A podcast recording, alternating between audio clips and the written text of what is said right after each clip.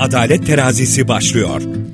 Herkese merhaba Adalet Terazisi programına hoş geldiniz. Ben programcınız Gizem Gerçel. Her hafta haklarımızı öğrenmeye amaçladığımız bir programdasınız. Haklarımızı öğrenmenin yanında farklı konularda hukuksal süreçler nedir, ne değildir bunu da konuşuyoruz.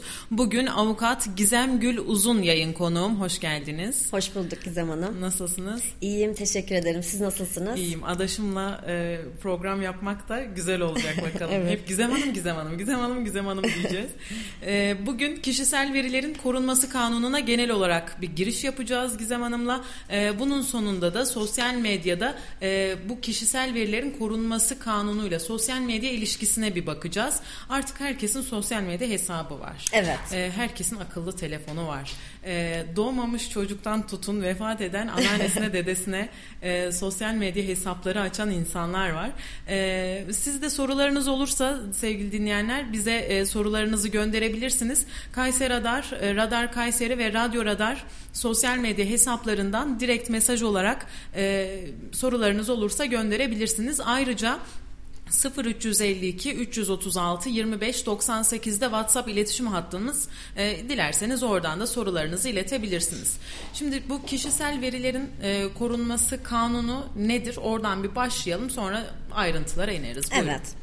Şimdi öncelikle e, kişisel veri nedir? Buna değinelim. Anayasa Mahkemesi'nin e, yapmış olduğu tanıma göre bir kişiyi, o kişi yapan her türlü veri kişisel veridir. Yani Hı. kişisel veri aslında böyle e, sınırlı bir kavram değildir. Oldukça geniş alınması gereken kavramdır. Şimdi bizim okuduğumuz bir roman, izlediğimiz bir film dahi e, aslında kişisel veriye girer. Hı. Mesela e, edindiğimiz bir hobi dahi kişisel veriye girer. Bütün bunlar birleştiği zaman ne olur? Bir kişinin e, tam profilini çizmesini sağlar. Hı hı. Ve bunlar kişisel veridir. Peki kişisel verilerin korunması kanunu nedir ve bu kanun neyi amaçlamıştır? Hı hı. Şimdi kişisel verilerin işlenmesinin e, mutlak olarak yasaklanması değildir kişisel verilerin korunması kanunu. Kişisel verilerin korunması kanunu verilerin işlenmesinin ve korunmasının dengelenmesidir. Neden? Ee, bir nevi bizim özel e, kimseyle e, paylaşılmasını istemediğimiz bilgiler yer alıyor. E, bunun e, korunması gerekiyor, dengelenmesi gerekiyor. Yani aslında e, her veriyi herkesin e, edinememesi gerekiyor. Hı hı. E, peki kanun neyi amaçlıyor? Kanun temel hak ve e, özgürlüklerin korunmasını amaçlıyor. Ee, Türkiye'de bununla ilgili e, çok öncesinde de düzenleme vardı. E, ancak bu 2010 e, yılında anayasal olarak da teminat altına alınmıştır. Hı hı. 2010 yılından sonra artık biraz daha önem kazanıp artık hani bu kişisel verileri nasıl korumalıyız kısmında daha şey mi oldu yani yazılı hale mi getirilmiş oldu. Evet yazılı hale getirilmiş e, oldu. Hı hı. Yani öncesinde de Türk Ceza Kanunu'nda bununla ilgili yaptırımlar vardı. Ama artık bu e, bu yani kişisel verileri biri ihlal ettiği zaman ayrı bir e, suç oluyor. Kişisel verileri hukuka aykırı olarak e, kullanma suçu. Hı aslında farklı bir bölümlendirilmiş gibi e, oldu evet, anladığım kadarıyla. KVKK oldu. Kişisel Hı-hı. Verilerin Korunması Kanunu. Hı-hı. 33 maddeden oluşmuş olsa dahi bu oldukça e, önemli bir kanun Hı-hı. ve e, şu an genç meslektaşların da e, dikkate alması gereken ve yönelmesi gereken bir e, kanun aslında. Hı-hı. Çünkü e, şu an e, artık sosyal medya e, oldukça gündemde teknolojinin ilerlemesiyle birlikte artık ee, herkesin elinde bir akıllı telefon var. İnsanlar Instagram kullanıyor, Facebook kullanıyor, Twitter kullanıyor ve burada herkesin kişisel verileri var. Hı hı. Ve e, bu kişisel veriler e, burada e, aslında saklayan kişiler neden hep sorduk mu kendimize? Bu uygulamalar neden ücretsiz? Hı hı. Aslında e, verilerimizi e, bu ellerinde tuttuğu için. Aynen. Hı hı. E, bunu yapan kişiler verileri ellerinde tuttuğu için ücretsiz. Aslında bizimle ilgili orada paylaştığımız bir fotoğraf dahi, e, ufacık bir bilgi dahi saklanıyor. E, ne geçiyor ki ellerine böyle olunca? Yani bizim verilerimiz e, tamam onların eline geçiyor ama e, bunun ücretsiz olmasına sebep mi sizce? Yani şöyle ücretsiz olmasına e, sebep herkesin hakkında her şeyi biliyorlar ve mesela bir e, suç işle, işlendiği zaman yani bir şüpheli ya da bir e, sanık olduğu zaman o kişi hakkında e, bir profil edinilebiliyor. Ya da e, başka bir şey mevcut olduğu zaman yani basit bir olayda bile bir kişi diğeri hakkında atıyorum e, bir evlilik ilişkisi düşünüyor. E, sosyal medya sayesinde e, o kişi hakkında belki de profilinden genel bir izlenim edinebiliyor.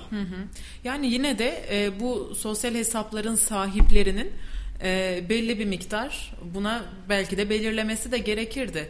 E, çünkü bir yerden sonra hatta bir ara WhatsApp ücretli olacak falan diye Evet, bir evet. e, ortalık e, ayağa kalkmıştı ama Evet. e, neden? Niye ortalık ayağa kalktı? Çünkü zaten ücretsiz kullanıyoruz. Niye şimdi ücretliye dönüyoruz Evet. mantığı vardı. Ama en başından hani cüzi de bir miktar almış olsalardı yine insanlar alırdı zaten. Neyse orası onların bileceği işte. Bizim Evet. de işimize geliyor sonuçta yani. Evet. Güzel sen paralı öde madem. Paralı kullan diye de bilirsiniz. Yani Şimdi büyük firmalar e, bunlardan veri topluyor. Hani böyle bir menfaatleri var aslında. Ya aynı zamanda işçi alımlarında da o sosyal hesaplar şu anda denetleniyor. Yani neler konuşuyor, nasıl bir ideolojiye sahip, Evet. e, nasıl düşünceleri var. Bunlar da aslında e, bizim ortaya döktüğümüz e, şeylerden birisi. verilerden çıkıyor tabii ki. Şimdi şöyle ABD zaten bunun ekonomik bir hak olduğunu düşünüyor. Avrupa ise temel bir insan hakkı olduğu görüşünde ama e, Avrupa Konseyi'nin Birleşmiş Milletler'in kişisel verilerin toplanması konusunda bu noktada e, ciddi bir çalışması oldu. E, bu şeye tekrar dönelim KVKK'ya. Artık öyle diyeceğim. Kişisel verilerin korunması kanunu uzun geldi. Evet. Niye bunu da söylerken açtıysam. E, kimleri kapsıyor, kimleri kapsamıyor? Şimdi KVKK kimleri kapsıyor? Resmi kurumları kapsıyor, kişisel verileri işleyen tüm kurumları kapsıyor, işletme ve e, şirket sahiplerini kapsıyor. Şimdi e, halk arasında normalde e, avukatları ve doktorları kapsadığı bilinmekte. Aslında bu şekilde değil, çok daha geniş kapsamda. Eczacıları da kapsıyor, diyetisyenleri de kapsıyor. Şimdi şöyle, e, doktorun hasta mahremiyetini e, koruma yükümlülüğü var. Hasta ile ilgili e, yani hastanın sağlığı ile ilgili kullandığı ilaçlarla ilgili e, bu verileri saklama yükümlülüğü var. Mesela günümüzde e, birçok insan psikiyatrise gidiyor ancak gittiğinin dahi bilinmesini istemiyor. Kullandığı ilaçların dahi bilinmesini istemiyor. Burada ne? Doktorun sır saklama yükümlülüğü var. E, mahkemede avukat bir şey talep ettiği zaman ancak ne yapabiliyor? Raporu Sağlık Bakanlığı'ndan e, talep edebiliyor. Aynı şekilde avukatların da sır saklama yükümlülüğü var. Biz müvekkillerimizin e, sırrını saklamak zorundayız. Mesela önümüze bir boşanma davası geliyor. Boşanma davasında atıyorum e, dav- davalı vekiliyiz ve davacının zina iddiası var. Bir avukat kalkıp da karşı tarafın zina ettiği iddiasını e, toplum içerisinde söyleyemez. Neden? Kişiyi küçük düşürebilir, rencide edebilir. Bu noktada e, doktorlar da, avukatlar da müvekkillerin e, ve hastaların e, sırlarını saklamakla yükümlü. Ama bunu geniş değerlendireceğiz. Mesela bir diyetisyen düşünelim. Diyetisyene gittik. Yani e, boyumuzu ve e, kilomuzu aldı. Boyumuzu ölçtü. Kilomuzun ne kadar olduğunu yazdı. Bu dahi kişisel veridir. Bir diyetisyen dahi e, danışanının adını, soyadını ve e, boyunu ve kilosunu diyetisyenin e, danışanının açık rızası olmadan herhangi bir mecrada paylaşamaz. Eğer paylaşırsa suç işlemiş oluyor. Kişisel verileri hukuka aykırı olarak kullanma suçunu işlemiş oluyor. Hatta bir eczacı düşünelim. Eczacı yanında kalfa çalıştırıyor. Mesela eczacı e, eczacıdan ilaç alan kişi e, ka- kalfayı e, gönderiyor, ilacı teslim etmek istiyor. Ancak ilacı alan kişi hangi ilacı aldığının bilinmesini istemiyor. Mesela e, çok affedersiniz Basur ilacı alıyor ve kalfa bunu götürüyor teslim ediyor. Teslim ederken de reçeteyi görüyor. Kimin aldığını görüyor. Hı hı. Bu, bununla ilgili daha önce ez, bir eczacının almış olduğu bir ceza söz konusu. Hmm, Yargıtay'da örneği de var yani. Evet aynen. Yani burada dahi bu bunun gibi basit değerlendirebileceğimiz bir olayda dahi hı hı. E, yani kişisel verinin bize ne kadar önemli olduğunu bu aslında gösteriyor. Hı hı. Ve e, şöyle dediğim gibi e, toplumda şöyle bir algı var. Sadece doktorlar ve avukatlar sır saklamayla yükümlü. Hayır. Aslında birçok meslek grubunu bu kapsıyor. Hmm. Kişisel verileri e, açık rıza olmadan kimse paylaşamaz. Rıza mutlaka yazılı olmak zorunda Heh, değil. Onu diyecektim. Şimdi açık rıza neye göre? Yani sözlü Hı-hı. olarak evet benim bilgilerimi kullanabilirsiniz demesi yeterli mi yoksa e, yazılı mı olması lazım? Evet. Hadi yazılı oldu diyelim bunun bir e, avukatın bir noterin falan önünde mi olması gerekiyor? Hı hı. Çok e, güzel bir noktaya değindiniz. Şimdi şöyle rıza mutlaka yazılı alınmak zorunda değil. E, ama e, yazılı alınmasında fayda var. Neden? Mesela yarın öbür gün bir danışan ya da bir müvekkil e, bir şey iddia ettiği zaman ben bu konuda sana rıza vermemiştim. Sen neden böyle bir şey yaptın dediği zaman yazılı olduğu zaman nedir? İspatı kolay olur. Hı hı. WhatsApp üzerinden evet onay veriyorum e, ya da mesajdan evet bunu paylaşabilirsiniz. Bu e, benim için sakıncası yoktur şeklinde alındığı zaman elbette ispat açısından yazılı alınması bizim için avantaj olur ama mutlaka yazılı alınmak zorunda değil. Sözlü de alınabilir ama sözlü alını, alındığında da tabii ki kabul ediliyor ancak e, yarın öbür gün aksi bir durum çıktı. Ben sana rıza vermemiştim derse sözlü alındığı zaman ispatı zor olur. Hı hı. Geçtiğimiz programlarda e, işçi haklarından falan bahsediyorduk. Orada da yine bir Yargıtay örneği vardı. E, işte şey diyor ki grubu grupları var çalışanların. Ee, evet. Ee, orada yönetici falan da var. Yani iş yerinin bir WhatsApp grubu aslında. Ee, orada işte hakkınızı helal edin e, diyor yönetici. Hı. İşten çıkacak olan adam da helal olsun dediği için haklarını alamıyor içeriden. Aa, Böyle bir örnek vardı. evet. Ee, yani gerçekten o yazılı olan her şeyde evet ispat var. Evet. Hani atalarımız da diyor zaten söz uçar yazı kalır. Evet. O yüzden her şeyi yazıya dökmek lazım evet. ama peki bunun e, resmi olması gerekmiyor mu? Çünkü ben sizinle herhangi bir e, konuda böyle bir şey yapsak hı hı. E, desem ki boş kağıda ben yazayım evet onaylıyorum benimle hı hı. ilgili işte bu verileri kullanabilirsin desem hı hı. E, altına da imzamı atsam hı hı. ama e, sonra da desem ki hayır siz yazmışsınız bunu hı hı. hayır imzamı taklit etmişsiniz desem ne hı hı. olacak?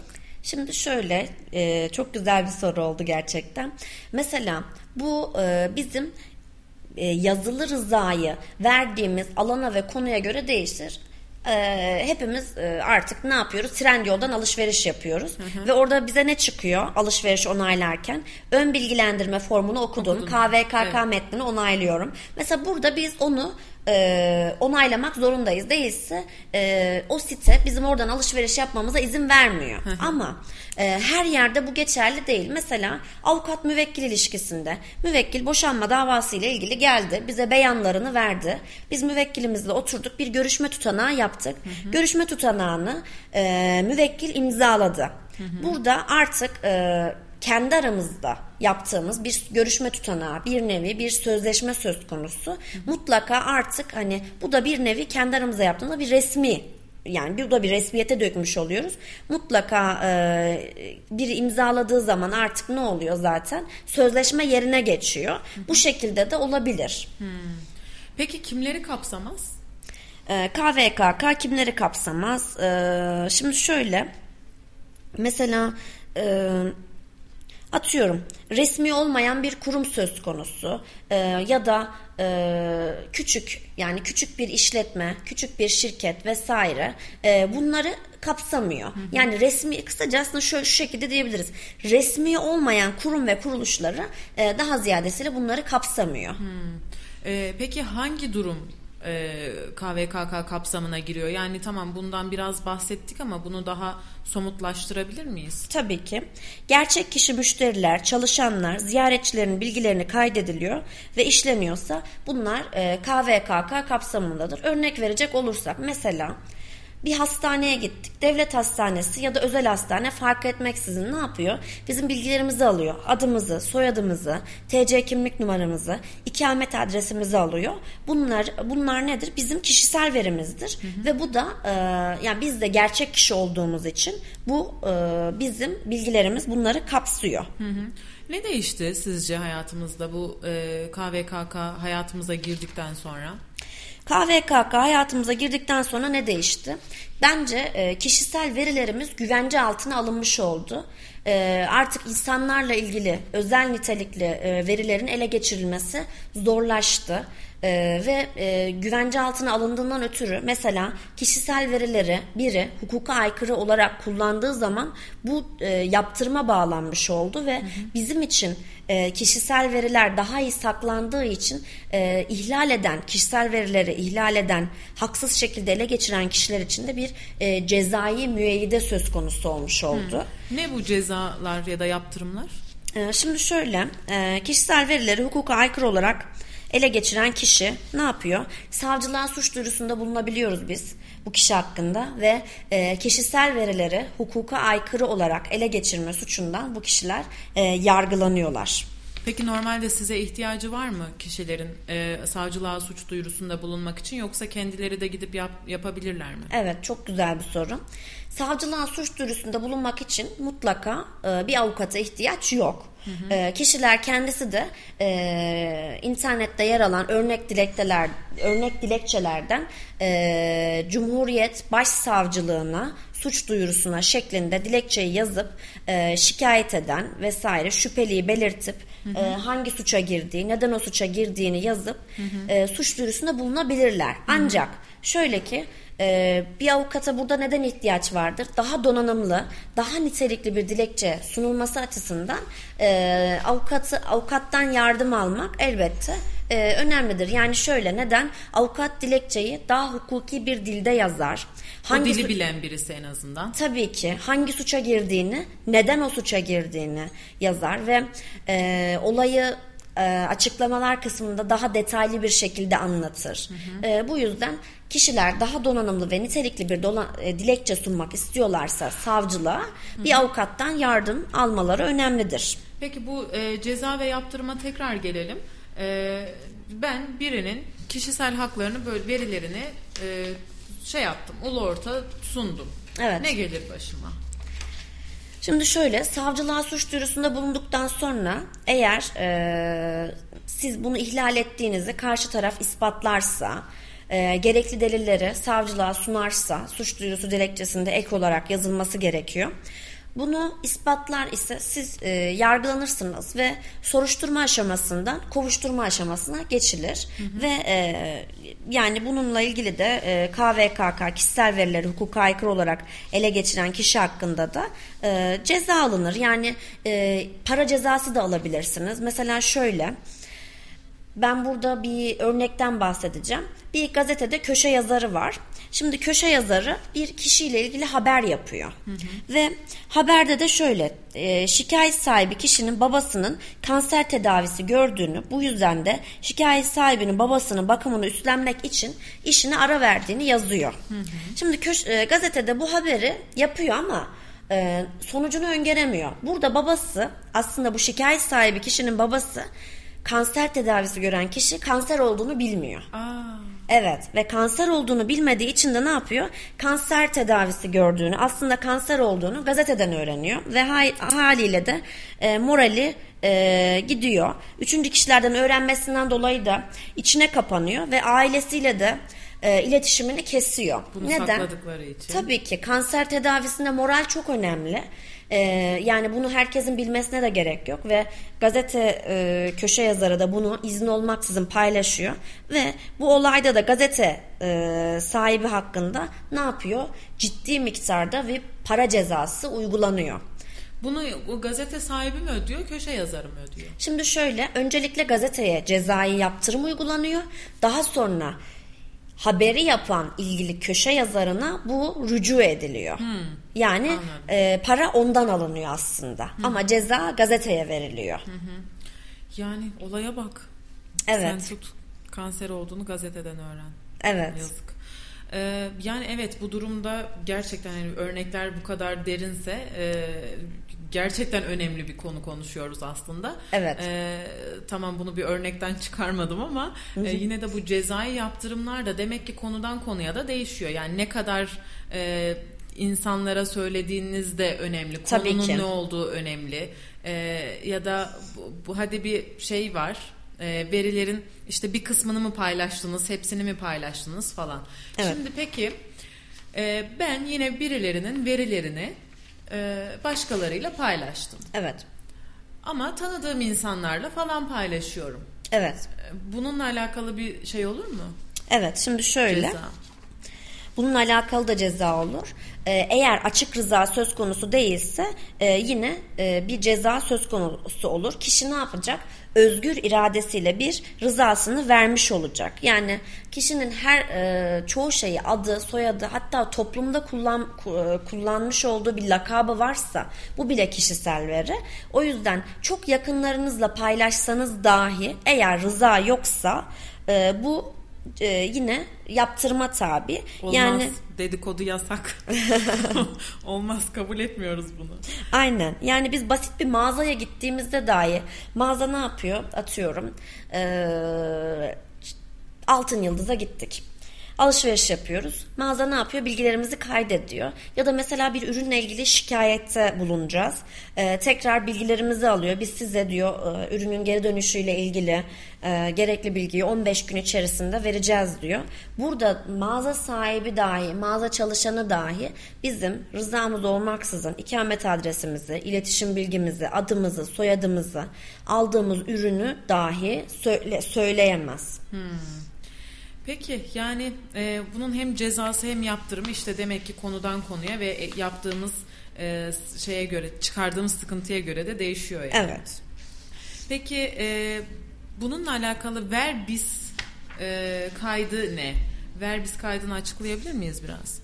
Evet, verbis kaydını açıklayabilirim. Şimdi verbis kaydını açıklamadan önce ancak şuradan öncelikle veri işleyen ve veri sorumlusundan bahsedeyim ki altyapısı daha iyi otursun. Şimdi veri işleyen kişisel verileri işleyen gerçek veya tüzel kişidir. Yani nedir? At- Daha yeni verdiğim örnekteki gibi mağaza sahibi dahi bir veri işleyendir. Ee, kişisel verilerimizi bir sisteme kaydeden kişi veri işleyendir. Veri Ha. sorumlusu kimdir? Kişisel verinin işleme amaçlarını ve vasıtalarını belirleyen, veri kayıt sisteminin kurulmasından ve yönetimden yönetilmesinden sorumlu olan e, tüzel kişidir. Yani veri işleyen ve veri sorumlusu arasındaki farka burada değinebiliriz. Mesela biz avukatların veri sorumlusu kimdir? Türkiye Barolar Birliği'dir.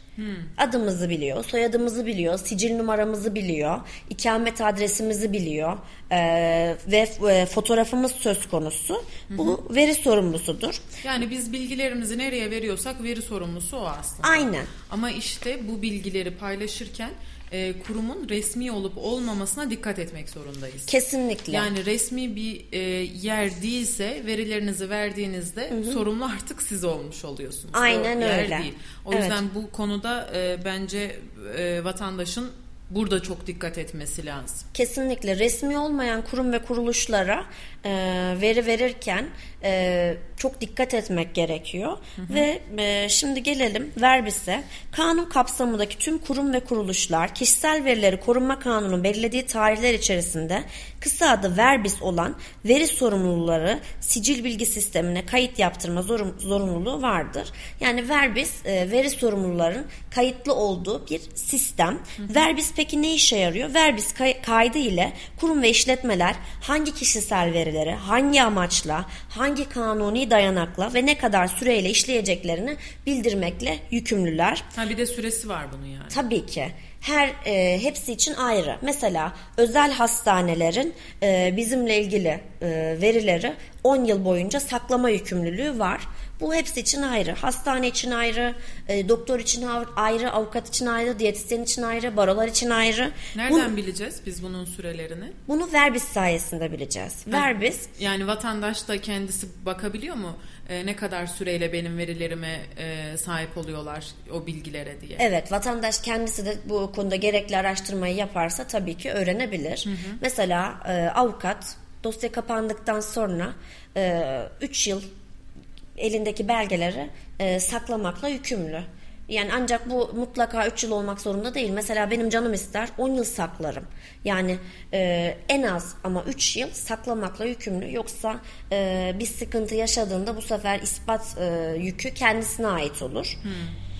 Yani ihtiyaç da duyulabilir bir yerde. Hani dosya kapandı ya da hastaneler için yani tamam iyileştirdik bitti gitti. Evet. Ee, durumun yaşanmasın diye de onlar tutuluyor demek ki. Aynen öyle. Bu yüzden verbis bizim için çok önemli. Neden? Çünkü hangi kişisel veriyi hangi amaçla ve ne kadar süre kullanılması gerektiğini bir nevi kurum ve kuruluşa e, bildiriyor. Hı hı. Biz de Rütük için mesela ayrı kayıt tutuyoruz. Evet. Onu elimizde tutmak durumundayız belli bir süre. Evet. Ee, onlar istediği anda onu vermek de zorundayız ama veremediğimizde bizim için de yaptırımlar var. Sıkıntı yaşıyorsunuz. Hı-hı. Yani bu yüzden bu noktada tedbirli olmak mutlaka e, önemli yani. Hı-hı. Ve verbis de bu noktada yine e, çok önemli. Yani neden? E, kişilerin saklaması gereken e, süreyi belirliyor hı hı. ve e, kişiler kişilerin aslında bir nevi başının ağrımasını daha sonrasında önlemiş oluyor. Hı hı. Peki zorunlu hallerde yani e, benim başıma bir iş geldi. Bir atıyorum kaza geçirdim falan. E, benim verilerim kullanılabilir mi? Yani mesela hastane için bilmiyorum farklı bir hastaneye gittim falan. Hı hı. O gerçi bakanlıktan alınıyor galiba bilgiler ama. Evet. E, yani ben niye paylaştınız diye soru sorabilir miyim kazadan sonra falan? Evet çok güzel bir noktaya değindiniz. Mesela bir kişi trafik kazası geçirdi yolda araba çarptı. O kişi ne olur? Artık rızasını açıklayamayacak durumda olur. Burada o kişinin e, telefon numarasını ben izinsiz alırsam suç olur mu? Hayır suç olmaz. Neden? Bu kişi zaten rızasını açık ya da örtülü bir şekilde açıklayamayacak durumda ve ayrıca burada zaten kişinin hayatı söz konusu. Yani tabii ki rızası dışında ne yapacağız? Telefonundan e, bir yakınının telefon numarasını edineceğiz. Hı hı. Bu suç olmuyor. Ya da mesela e, spor salonu hizmeti veren e, kişi bir yeri düşünelim. Burada ne yapıyor? Kişilerin girişini, çıkışını kontrol edebilmek için biyometrik veri e, işleyebiliyor. Bu amaçla sınırlı ve e, ölçülü olduğu takdirde yine sorun teşkil etmiyor. Mesela bazı hukuk büroları ne yapıyor? E, ya da bazı e, işverenler büyük e, yani atıyorum altında e, binlerce işçi çalıştıran işverenler var. Hı hı. İş yerine yüz okuma sistemi getiriyor. Hı hı. E, işçiler girerken yüz okuma sistemi sayesinde kaçta girdiği, kaçta çıktığı belli oluyor. Neden? Yarın öbür gün işçi işten ayrıldığı zaman tazminat istediği zaman fazla mesai yaptı mı, e, yıllık izni ne durumda vesaire, genel tatil e, alacağı var mı, bayramda çalıştı mı vesaire bunları ispatlamak açısından yüz okuma sistemi çok önemli. Hı hı. Ve burada kişi artık hani e, sınırlı ve ölçülü bir e, durum varsayıldığı için kişinin rızasının alınmasına gerek olmaksızın bu kullanılıyor. Peki suistimal edilse bu? Ben öyle büyük bir şirkette çalışıyorum. Giriyorum biyometrik okutuyorum. Çıkıyorum sonra. iş yerinde değilim. Dışarıda da başıma bir iş geldi. Evet. Bununla e, bunda mesela sorumlu kim oluyor? Evet. Şimdi şöyle. Burada sorumlu kim oluyor? İşçinin o sırada çalıştığı yerde olmadığı e, ispatlanabilir. Nasıl hı hı. ispatlanabilir? Tanıkla ispatlanabilir.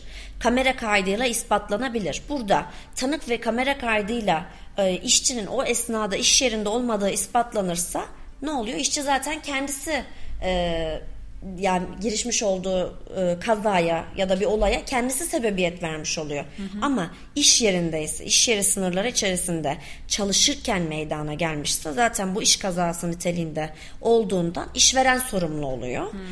Benzer yani şekilde şöyle, e, mesela e, okutuyor yüzünü hı ama e, amirine falan haber vermeden çıkıyor. Şey yapıyor, çıkıyor. Bunda sorumluluk tamam onda ama hı hı. E, sonrasında işveren için böyle bir sıkıntı meydana gelebilir mi? Yani siz içeride diyorsunuz ama adam dışarıda. Evet. E, yani siz nasıl bunu takip etmiyorsunuz diye Onların da başı ağrır mı? Evet ağrıyabilir. Gerekli tedbirleri almamışsa ağrıyabilir. Yüz okuma sistemini iş yerinde böyle bir sistem kurmuşsa yani e, iyi bir teknolojik bir donanımla kurması gerekiyor ve ayrıca e, bunun ispatı açısından da kamera kayıtlarını e, iş yerine kurup kurması gerekiyor. Hı hı. E, değilse orada yüz, okum, yüz okuttu ama bir şekilde iş yerinden geri çıktı. Dışarıda bir olay yaşadıysa hı hı. elbette ki işveren de e, sorumlu tutulabilir. Hı hı.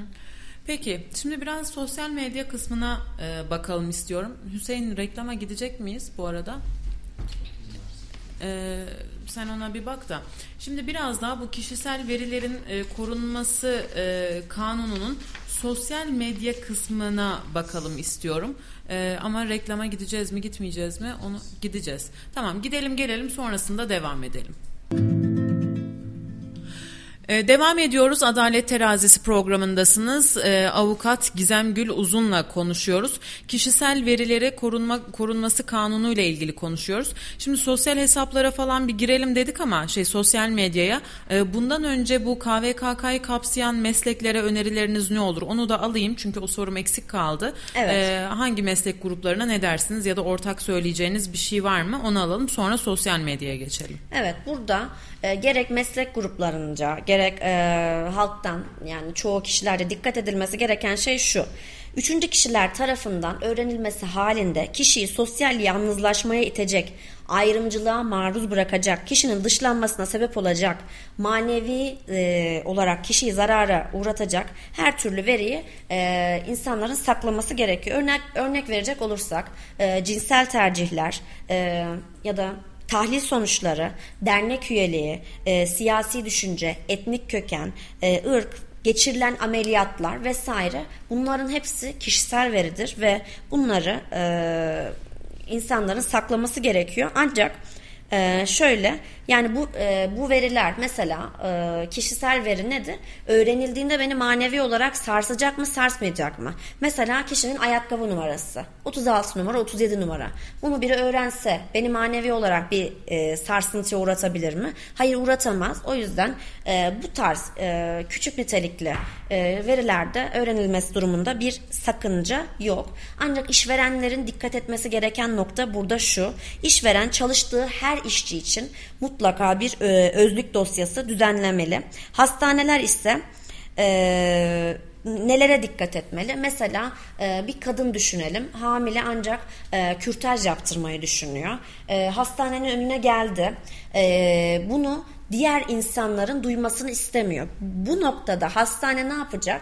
Orada girişte çalışan kişiler o kadının e, görüşmesini gizli bir şekilde yapmak zorunda. Hı. Ebeveynler de bu noktada e, çocukların sağlık kayıtlarına şu şekilde dikkat etmeli. Mesela sağlık kayıtlarına ne yapıyor? Çocukların e, rızası e, olmadan e-nabız üzerinden ulaşıyor. Ancak çocuk 18 yaşından büyükse ebeveyninin ulaşmasını istemiyorsa ne yapıyor? Ebeveyn buna ulaşmak için e, izne tabi tutulabiliyor. Şimdi bir şey soracağım bu noktada. E, hastaneye gidiyoruz. Ben doktorla konuşmak istiyorum. Hı hı. Ama e, doktora ulaşmadan önce hı hı. E, bir başkasıyla muhatap oluyorum haliyle. Evet muhatap olduğum kişiye de söylemek istemiyorum derdimi, sıkıntımı. Evet. Ee, diyorum ki ben doktorla konuşmak istiyorum bu konuyu. Hı hı. Ee, diyor ki bana da ama önce hani bana söylemeniz lazım. Evet. Bu, bu cümleyi kurabilir mi? Şöyle. Şimdi siz e, diğer e, kişilerin duymasını istemediğiniz bir yerde sadece tek bir kişiye doktorla yani doktorun asistanıyla e, sad, kısa bir bilgi e, vermek zorunda oluyorsunuz. Neden? Hı hı. Hani e, doktora niye geldiniz? Şikayetiniz nedir? Gelme maksadınız nedir? Hı hı. Bunu bir nevi size diğer insanların duymayacağı bir yerde eğer soruyorsa söyleyebilir. Hı hı. Ancak mutlaka bunu size tek başınız eğer duymasını istemiyorsanız hı hı. E, bunu size tek başınıza olduğunuz bir ortamda sormak zorunda. Hmm, anladım. Peki yani e, ben dediğim gibi sadece doktorla konuşmak istiyorum Hı-hı. onu ama şey e, önceki görüşmek zorunda olduğum insana paylaşmak istemiyorum. Bir şekilde öğrendiğinde de rahatsız oluyorum. Evet. Bir sorum da şu.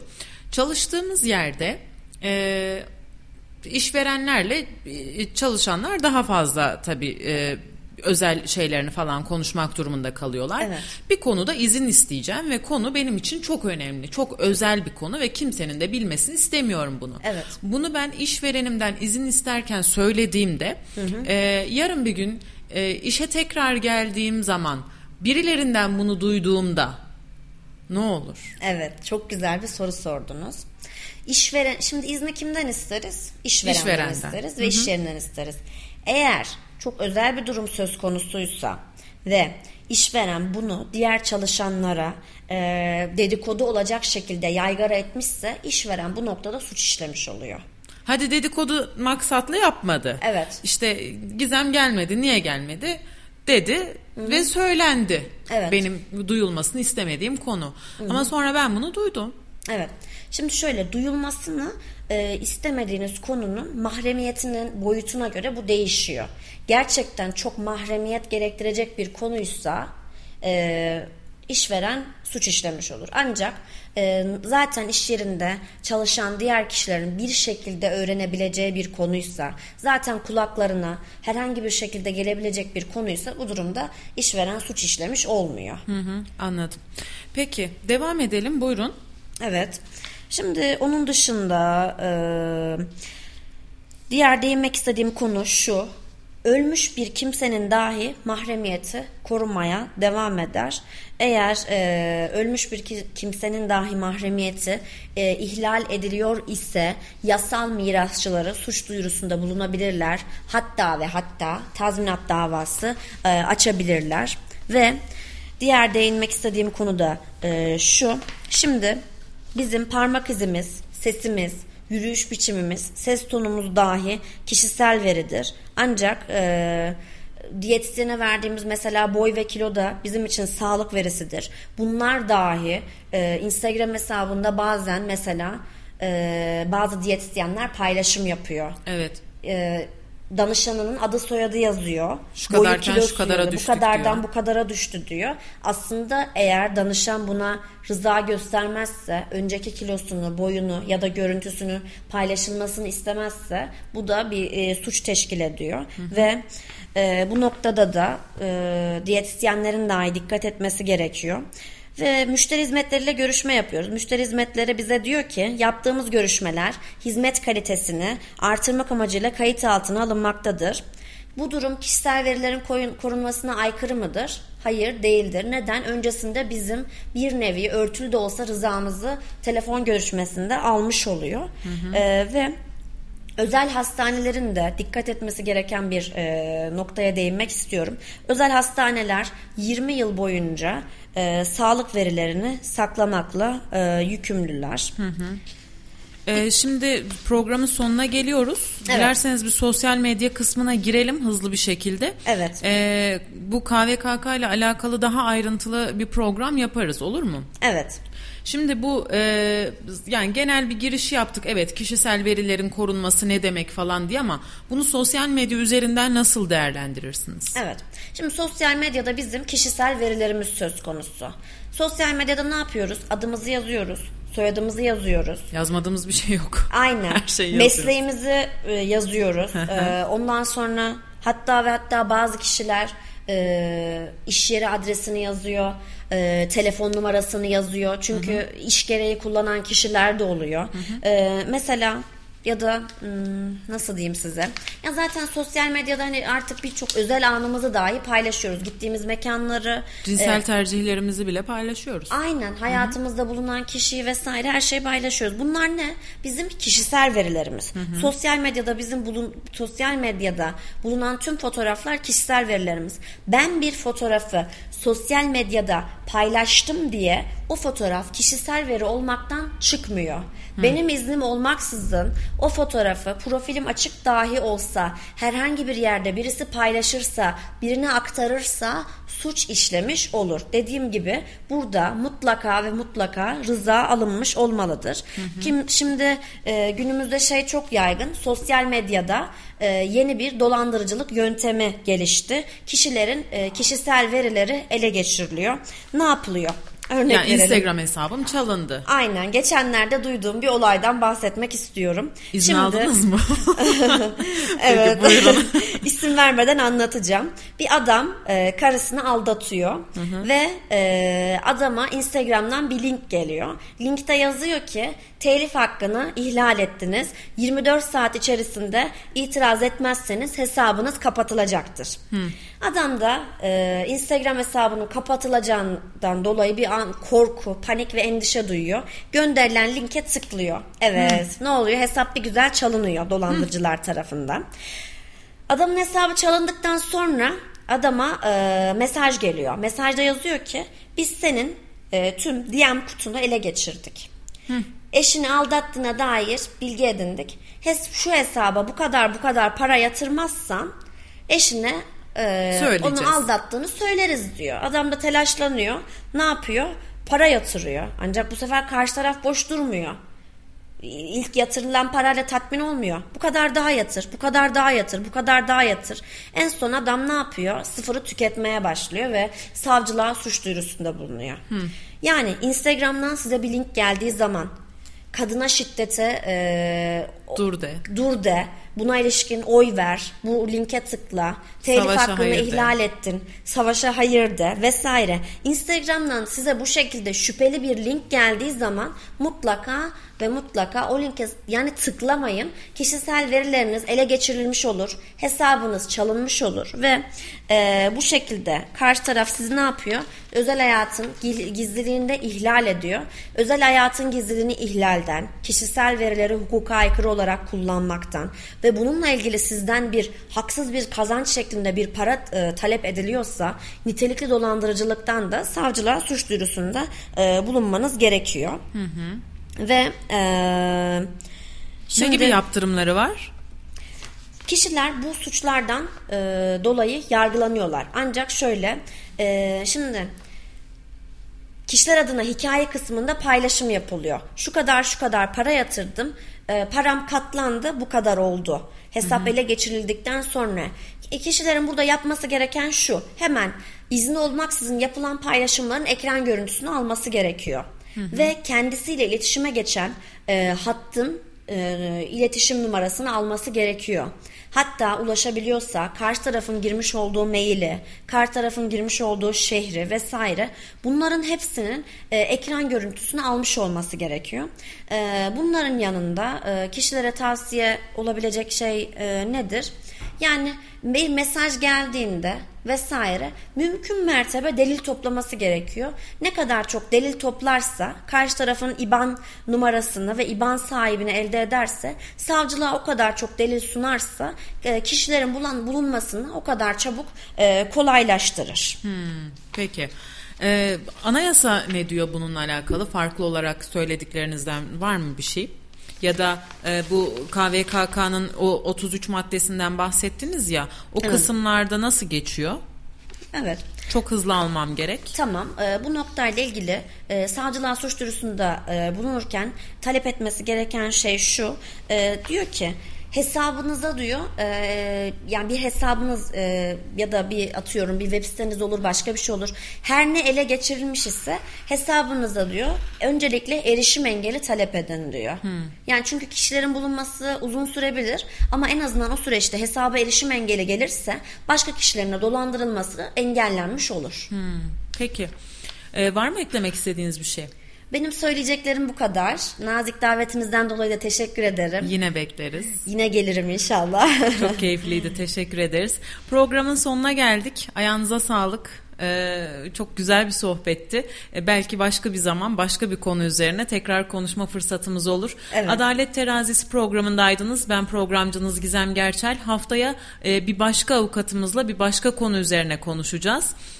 Haklarımızı öğreneceğiz. Ee, en azından bunu amaçlıyoruz. Ee, sonrasında da yapmamız gereken şeyler neyse bu e, bunları artık davranışa geçir, geçirmeye başlayacağız. Daha cesaretli olmaya başlayacağız. Daha farkındalık sahibi olmaya başlayacağız. Ee, bakalım bir sonraki haftada konumuz ne olacak? Çok teşekkür ediyoruz. Dinlediğiniz ben için, ederim. E, katıldığınız için. Soru da vardı ama soru bu konuyla alakalı olmadığı için e, paylaşmadım ama yayından sonra e, Gizem Hanım'a ileteceğim. Sonrasında döneceğiz e, soru soran e, vatandaşımıza da dinleyicimize de. Teşekkür ediyoruz. Programı bitirdik. Hoşçakalın. Adalet terazisi sona erdi.